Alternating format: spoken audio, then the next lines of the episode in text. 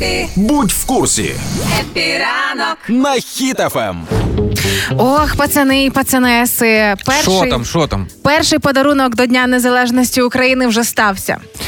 Збиття кацапського ППО літака з Пригожином, де здохло. Ой Боже, я сказав це вслух, да? Давай, давай. Де здохло 10 русських, в тому числі командир Вагнера. Таке каже Уткін. Ні, так ні, ти що, Уткін, це пом- це помічник е, був. е, Так, це такий Ти ще один лис. Диви, я не за то подумав. Е, Ні, він разом з своїм помічником. І ви кожного разу, коли я вам кажу про е, ретроградні Венери, Меркурій і всі інші ці буремні періоди, коли загострюються технічні неполадки, ви такі хі-ха-ха, хі-ха-ха. Ось вам, будь ласка, найяскравіший приклад технічної неполадки, коли ППО збило свій літак. Будь ласка. а, Женя Пригожин, земля тобі Вінні-Пухом.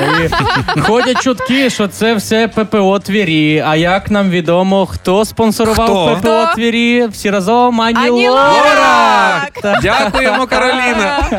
Ну, власне, не дай Боже, звичайно, знайдеться якийсь кончик і скаже, що смерть Пригожина це погано, що це нас розлюднює. Ну, будуть. Смерть Пригожина погана тільки в тому контексті, якщо це не смерть останнього руського. А він не останній поки що русський, да, тому да, це погано. Ну, все одно потім виявиться, що Пригожин катапультувався біля Білорусі десь за 200 метрів до землі.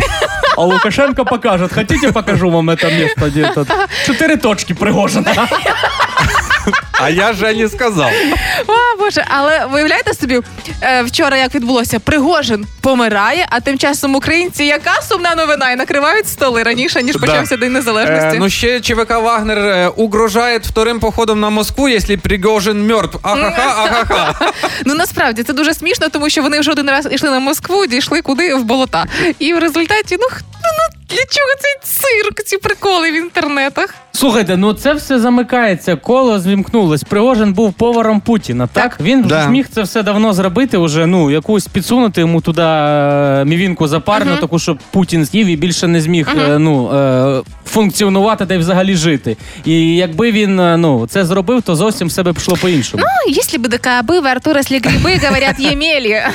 Е, Саме смішне, що відбулося паралельно, русські соцмережі заполонили фото Пригожина зі стрічкою. Але ж ви пам'ятаєте, да, що вони ті русські ніяк не можуть розібратися, кого хоронити, чи одного Пригожина, чи другого. Бо чоловік Валерії, співачки їхньої руської, теж Пригожин. І всі такі, що случилось до Валерія, нинче вдова, господі Боже, як жаль, як жаль. Ча- часики тік-так слухали зі сльозами на очах. О, да. Е, Тепер дома в Пригожиних пісня самольотні грає. Але насправді це чудова новина.